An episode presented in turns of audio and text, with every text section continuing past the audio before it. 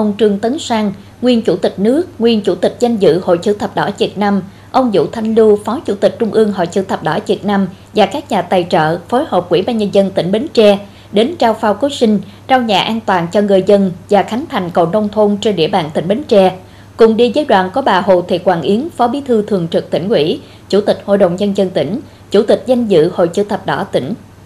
Được sự quan tâm của nguyên Chủ tịch nước Trương Tấn Sang, các doanh nghiệp tại Hà Nội và Thành phố Hồ Chí Minh thông qua Trung ương Hội chữ thập đỏ Việt Nam đã hỗ trợ cho Bến Tre xây dựng 40 nhà chữ thập đỏ cho người dân gặp khó khăn về nhà ở, ba cây cầu tại xã Thành Thế A, Thành Thế B, huyện Mỏ Cải Nam, tổng trị giá 3 tỷ đồng và 500 bộ áo phao cứu sinh đa năng trị giá 750 triệu đồng.